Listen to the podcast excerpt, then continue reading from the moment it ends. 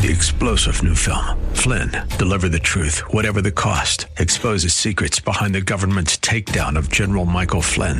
Flynn knew what the intel world had been up to. He ordered the first audit of the use of contractors. This set off alarm bells. He told the truth. He was the most dangerous person for Donald Trump to hire. They had to get rid of Flynn. Flynn, Deliver the Truth, Whatever the Cost. Available now. Watch it today. Go to SalemNow.com. SalemNow.com.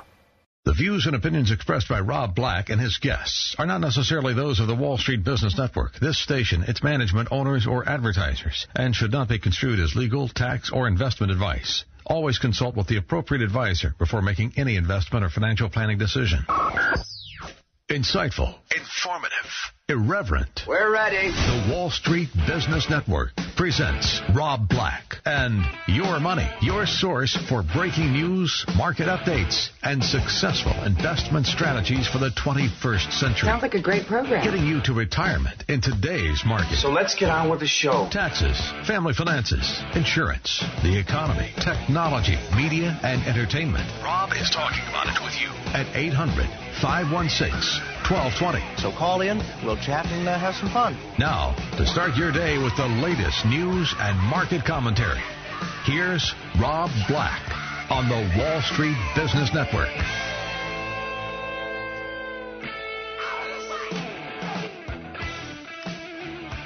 I'm Rob Black, talking money, investing, stocks, retirement, and more.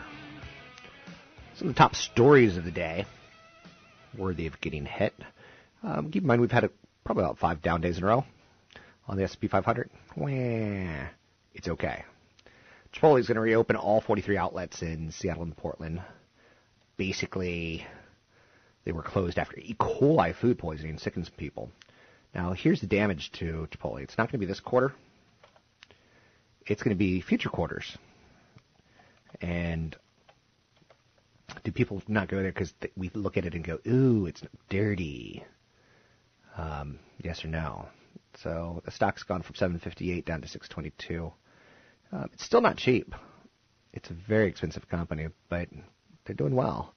I'd say if you can get lower, you could start building a position in a growth restaurant. I'd prefer you could just keep it simple, stupid, and go with Starbucks, but it's up to you. And again, consult a broker advisor for any stock, any action, any stocks mentioned on this show. Don't be so stupid as to buy a stock from something you heard on radio or television. Fast food workers strike, seeking a $15 wage, trying to use some political muscle. It's a political year. Good time to try to say, hey, there's a lot of us, 64 million low-paid workers. And you want our vote, say something. Oil prices wavering after the International Energy Association warns about OPEC's strategy. The price of Brent crude could stay at $50 for years. It's a decision by the OPEC, Organization of Petroleum Exporting Countries, to keep pumping could depress prices until the end of the decade. To me, it looks as if OPEC is trying to gain market share, and I think it seems pretty well communicated on that. But the ramifications of low oil are going to come back to bite probably everyone. And 50 is nice. It's not super low, but it's low.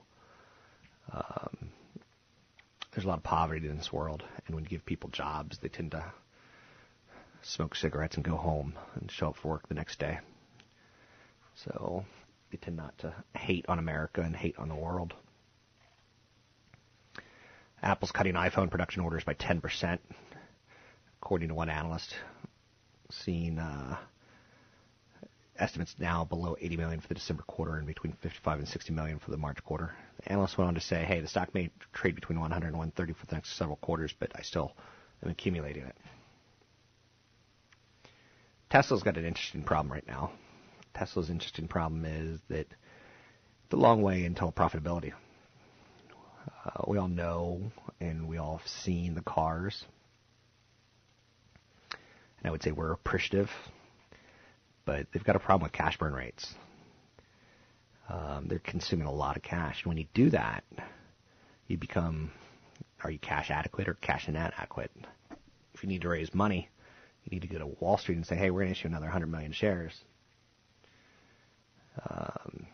Why didn't you do that, earlier? So there's going to be probably lower deliveries because the complexity of making the product, high price point, and challenge in, assessing the Chinese markets, they're not getting that upside that like Apple gets. The average Model 3, which is the next car coming, the average transaction price is going to probably be about $60,000 per unit, not $35,000 Elon Musk talking about, where people are like, hey, I could afford $35,000. But once you start getting into $60,000, you're like starting to get into, that ain't cheap.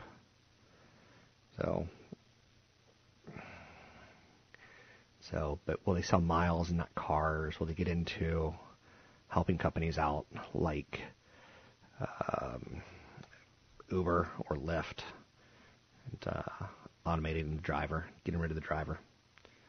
I've seen today that there's some, I live in between San Jose and San Francisco, almost halfway in between. And there's some debate on San Jose cabbies that are like striking because they want people who drive for Uber to fingerprint and, blah, blah, blah, blah, blah. I'm like, that's not the argument, dude. The argument is, what are you going to do when there's robots?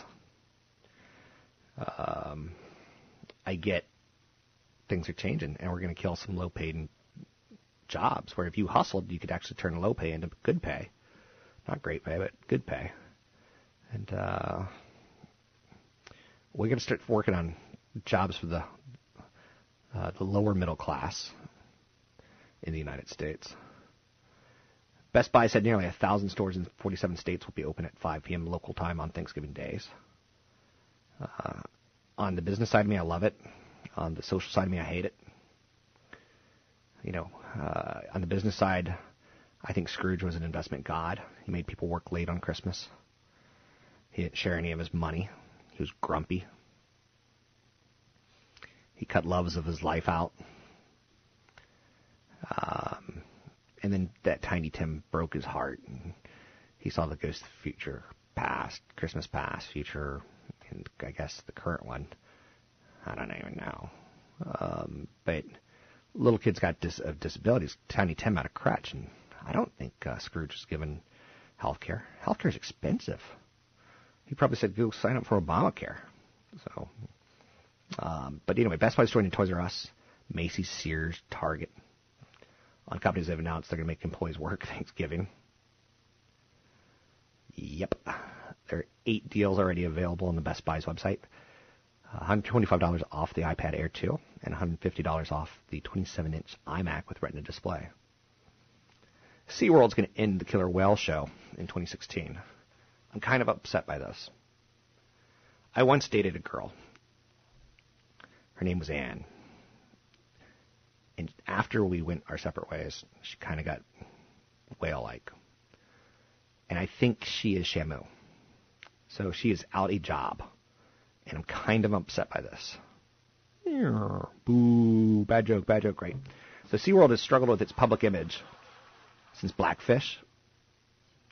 SeaWorld said it would phase out its current orca whale show in 2016 in San Diego. Instead, it's going to replace the show with an orca experience, which will feature the whales in a more natural environment and include a message about conservation to debut in 2017. Good. I think the idea, and most of us will agree, the idea of keeping animals in cages that are that big is ridiculous. Just because we've been doing it for 50 years doesn't mean we should still continue to do it. So, I don't know. Now, should we eat whale? Maybe. But should we put them in cages? No. So, and I think that's what people under 35 are kind of saying aggressively with their dollars and their, whether they have children. They'd rather go to Legoland than go to SeaWorld. Facebook. Stock should continue its record surge. They had a great quarter. I'm not a shill for Facebook. I own shares of Facebook. But when you have a billion people logging on a daily basis, that's pretty crazy. Hundreds of millions of people logging on a daily basis. You have a Super Bowl every day. Plus, they just announced that Facebook is now going to let Messenger go into your camera. And if you took a picture of, let's say, you and your ex-girlfriend, it may remind you to post that picture on Facebook even though it doesn't realize it's your ex-girlfriend, it just sees like you and a woman on a horse in the Grand Canyon. So messengers are going to start looking at your photos and trying to get you to post more content. How you feel about that? Thank you very much. I'm Rob Black, talking all things financial, money, investing, more.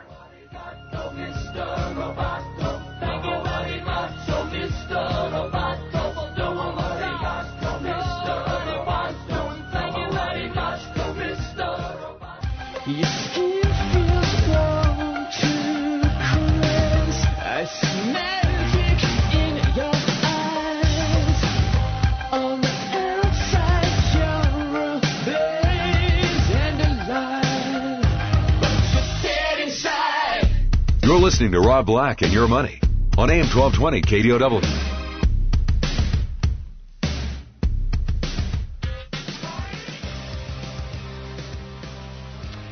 Okay, let's say you have a baby. You go home tonight and make love. And you have a baby. So he's like 0? What year is it? 2015? So in 40 years, he may be going to a movie, right? Retirement costs are going to go up a lot. By the year 2064, beer is going to cost about $42. A hamburger, $82. A movie, $71.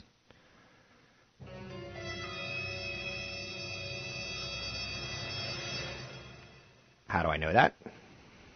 Because in 1964, beer cost 75 cents, a hamburger $1.50, and a movie $1.25. Flash forward 50 years, and a beer costs, on average, about $6, but I'll say $5.56 according to the survey. A hamburger $11.31, and a movie about $10, $9.50 on average. So you're going to have to pay more for stuff. And that's why your salary of, I like using this one, of let's say $100,000. And let's say you're 20, because this is just for illustrative purposes. $100,000 times, let's do the math, 10 years times 4. So that means you work from age 20 to 60. It means you'll have $4 million saved. Now, you have to keep up with inflation, though. No, you won't have $4 million saved. I'm sorry. I forget out of your $100,000 salary, you have to pay for housing. You have to pay for food. You have to pay for auto. That may change a little bit down the road. Healthcare is not getting cheaper. It's getting more expensive. So that's why you have to start saving now and stop living in the now. Live in the future. And ask yourself, now again, I might make it another 50 years. I might make it to 2064. I doubt it. I'd be in my 90s at that point in time. But the dollar that I make today is going to not take me very far. It's going to be worth about 10 cents. So please take your retirement seriously. I can't stress that enough. I keep talking about millennials, and every now and then I'll get an email from someone who's like, why do you talk about millennials? I'm not a millennial. Well, listen to this. Millennials are changing banking pretty aggressively right now. Millennials are increasingly shunning big banks and going with local with their money. Community banks won with younger customers last year, netting a 5% increase in account holders age 18 to 34. Credit unions recorded a 3% gain. By comparison, large national and regional banks struggled to retain millennial clients, losing 16% of them over the same period of time. Bigger banks tend to charge more for retail services, and there's been an increase in number of fees for account maintenance, whether it's overdrafts or ATMs, when you withdraw your own money, and other services at top major institutions. So we're in an environment where we're going to see interest rates creep higher, maybe over the next 3 years, maybe over the next year. I'll comfortably say over the next year. And that should be good for regional banks, big banks. But they're also fighting the trout coming down the stream, and they're trying to go up the stream. Very, very difficult. So I'm not saying a lot of banks are going to die. A lot of banks are going to die. Panic. No, I'm not saying that. That's a pretty good scream. I wonder what the best scream of all time is. So one of the problems with living in the Bay Area is you get to see a lot of cool things before they hit the rest of the world. And I bring that up in large part because there's a company in the Bay Area called ClassPass. I don't even know if it's Bay Area-centric. I think it's New York City. And basically a young woman wanted to go to a ballet class. She had this aha moment. And what she did was she took the business model of getting a variety of gyms and dance class studios in the area for one monthly fee. The monthly rate varies from city to city, but it's typically $80 to $125. Classes that customers can take are wide in range, including Pilates, cycling, Zumba, and strength training. So I'm not a Pilates guy. Cycling is okay. Zumba, no. I'm going to look a little stupid, but my gym has what I need. But ClassPass basically is setting up subscriptions, and you get to try out the gym. And, you know, it's not perfect, but a friend of mine used it for a while. ClassPass acquired competitor FitMob for an undisclosed amount back in April. And a subscription model on being able to use multiple gyms seems to make sense, I think. But I can't say for sure because I'm not trying to predict what you are going to say or aren't going to say. Chevrolet has wrestled away bragging rights to having the most fuel-efficient pickup. That's kind of nice to hear, right? As long as it can still tow, because people want trucks to tow. Colorado diesel is going to be rated at 22 miles per gallon and 25 miles per gallon in combined city and highway driving. The four-wheel drive model comes in at 20 miles per gallon in the city and 23 miles per gallon combined. Oh, I'm sorry, that's the Ram. Oops. No, I don't know what I'm reading anymore. The Colorado midsize pickup goes 31 miles per gallon on the highway, more than the 29 miles per gallon offered by the Ram. There we go. Something I was reading some other Colorado stuff. But truck sales are huge profit machines. Huge profit machines for automakers in the United States. So 800-516-1220 to get your calls on the air. It's 800-516-1220 to get your calls on the air. This is kind of good news, bad news. Sony has finally killed off the analog video format called Betamax after a 30-year tussle with VHS video home systems. You'd be forgiven for thinking that it was already discontinued because you probably can't go into a Best Buy and buy Betamaxes. But they ended shipments of the magnetic tapes in a post on their website today. First started in 1975, the tape format fought a fierce battle with JVC's VHS to become the main consumer format. This was amid an explosion of home entertainment in the 1980s that also included video game consoles. Much to the detriment of cinemas, consumers found themselves able to record, rewind, and play back their content. So VHS became the product of choice over Betamax. So it was a technology standards war, kind of like what you see with Google versus Apple. What's the standard that's going to win on messaging? Or are we just going to keep playing these all apart? Sony said Tuesday that the Betamax recording equipment had stopped being made in 2002 and had seen cumulative sales of about 18 million units worldwide. 1984 was the peak year. Look at that. Look how long it takes for Blu-rays to officially kill Betamax, which On Demand's out there, Netflix is out there, and yet some of these technologies linger. I'm Rob Black, talking all things financial, money, investing, and more. On the radio. Oh, now here we go.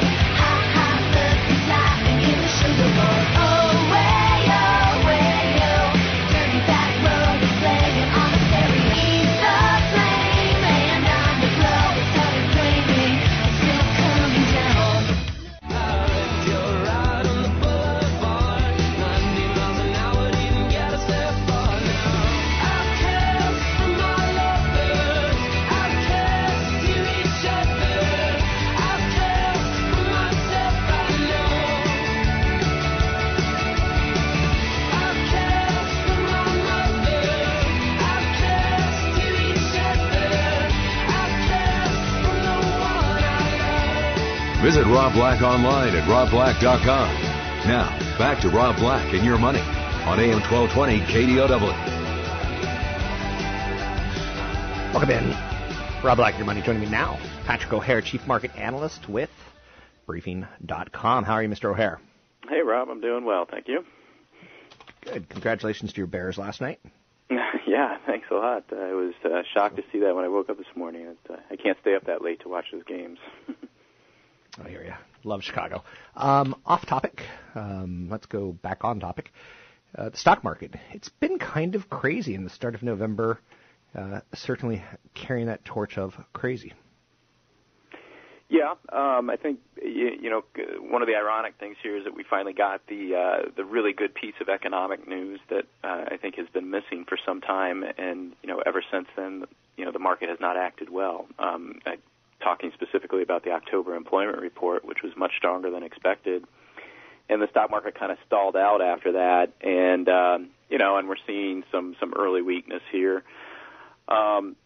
Which I think, you know, is largely a case of a recognition that, you know, that the market was overbought on a short-term basis, and that the run you saw beginning, you know, at the start of October kind of got ahead of itself and got valuations a little stretched before interest rates went up. And then now you have interest rates that have risen noticeably in recent weeks that are, you know, calling into question some of those stretched valuations. And so I think you're seeing some overdue consolidation here, and now everyone's going to sit back and watch and see, you know, what subsequent economic releases do show, and whether the Fed can, in fact, raise rates in December.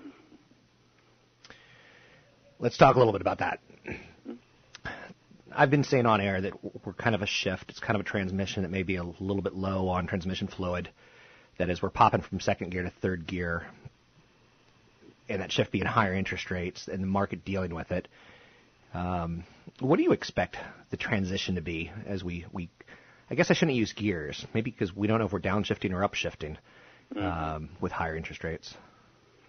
Well, there's certainly been a lot of commentary out there anyway that would suggest the market shouldn't have any problem dealing with, you know, the first rate increase. You know, you go from essentially the zero bound to what many people think, you know, will be just a 25 basis point increase. So the actual level of the Fed funds rate is not being looked at as too concerning, and most of the narrative surrounds not the issue with the first rate hike, but what comes after that. You know, what is the pace of tightening following that? The Fed has, of course, reminded everyone that it thinks it can move gradually.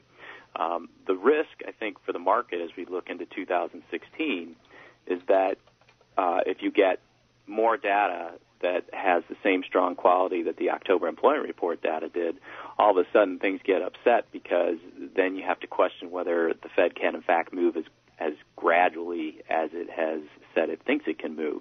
And you could get the market a little freaked out by the idea that the Fed is, you know, perhaps behind the curve with its tightening action. So I think, you know, like it or not, you know, we're stuck still with monetary policy being a major overhang for the market in 2016. We're going to continue to have to talk about it, and we're going to have to continue to, unfortunately, live and die, it seems, with each economic release to determine, you know, what the path of the Fed funds rate will be.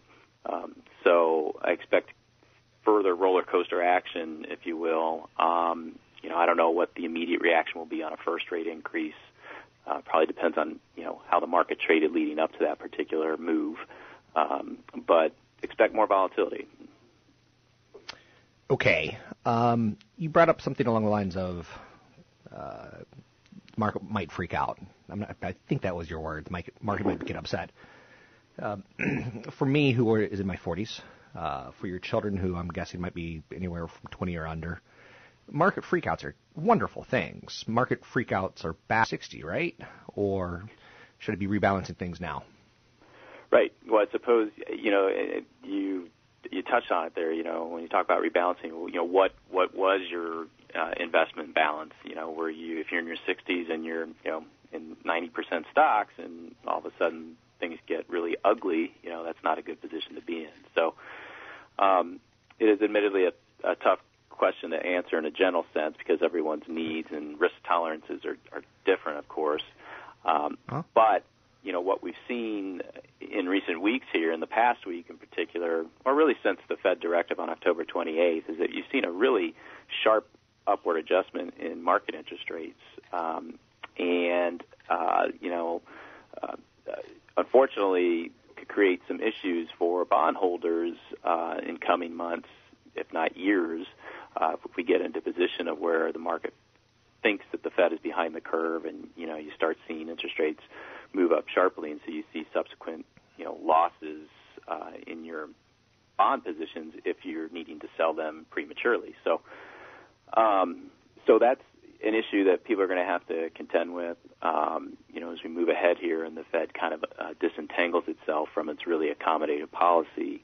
Now, what you ideally want to see, though, is the Federal Reserve raising rates because things are, in fact, good. You know, we should be cheering good economic news. And the equity markets certainly can handle higher rates if they are being driven by good economic news that is going to feed into stronger earnings prospects.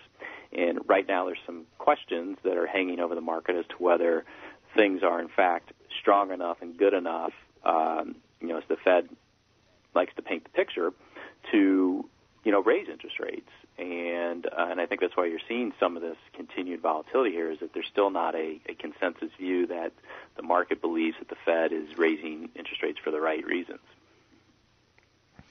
What else are you working on right now that you think is going to be interesting for our listening audience to hear?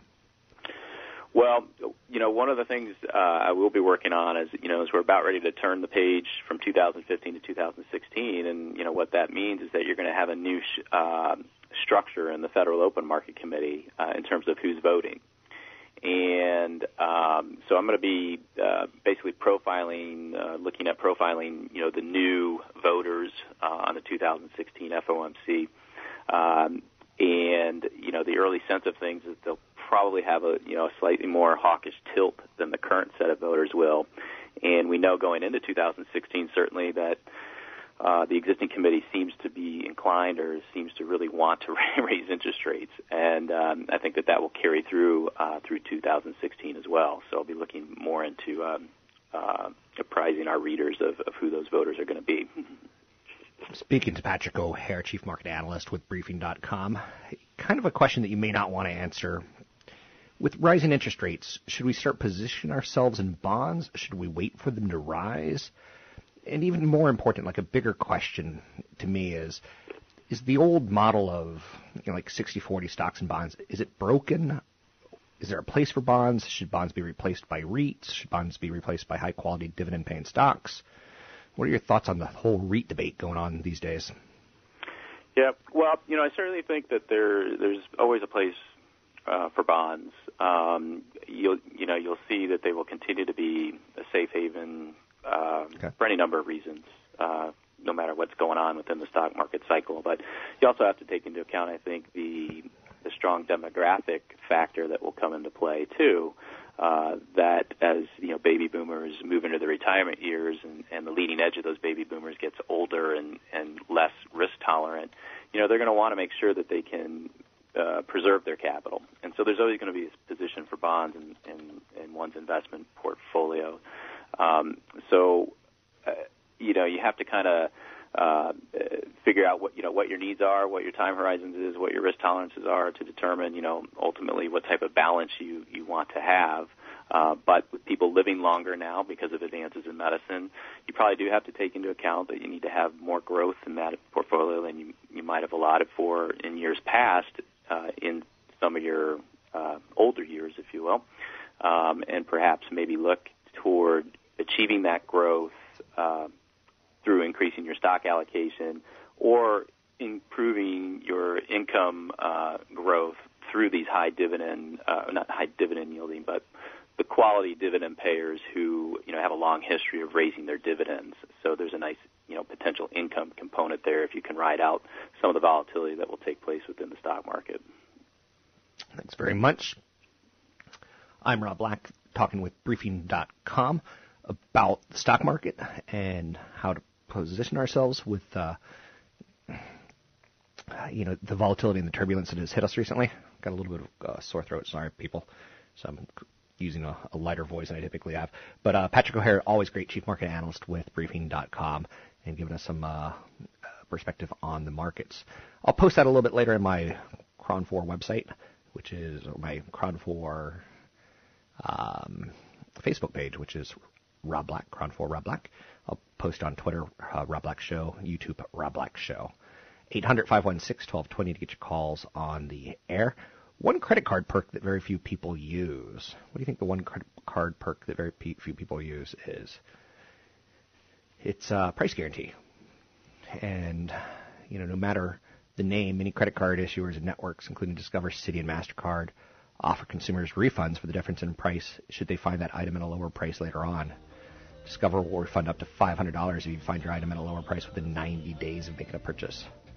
Citi says it will refund the difference in price of up to $300 per item if its price finding service discovers a lower price within 60 days of the purchase. And MasterCard said it will refund up to $250 within 60 days.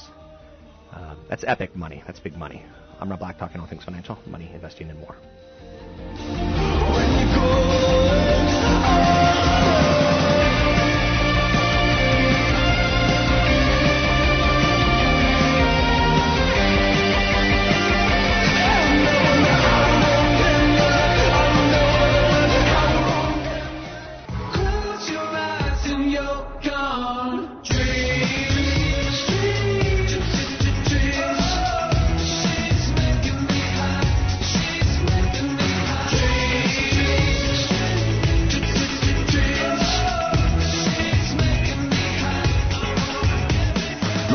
Rob Black and Your Money on AM 1220 KDOW, an iHeart radio station. I'm Rob Black, talking all things financial, money, investing, and more. Some of the stories of the day. Oil prices are wavering after the International Energy Association warned about OPEC's strategy.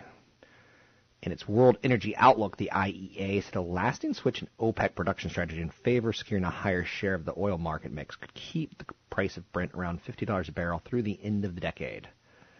Under a more bullish scenario, the IEA said oil could rebound to around $80 a barrel by 2020 as the oversupplied markets begin to balance. That is not something you should bank on, but it is telling you that there's a problem out there for oil companies, integrated oil companies. So if you get that debt cap bounce, which we kind of got, maybe you want to lighten up on some of your energy shares. Again, consult a broker advisor for daily action on stocks mentioned on the show.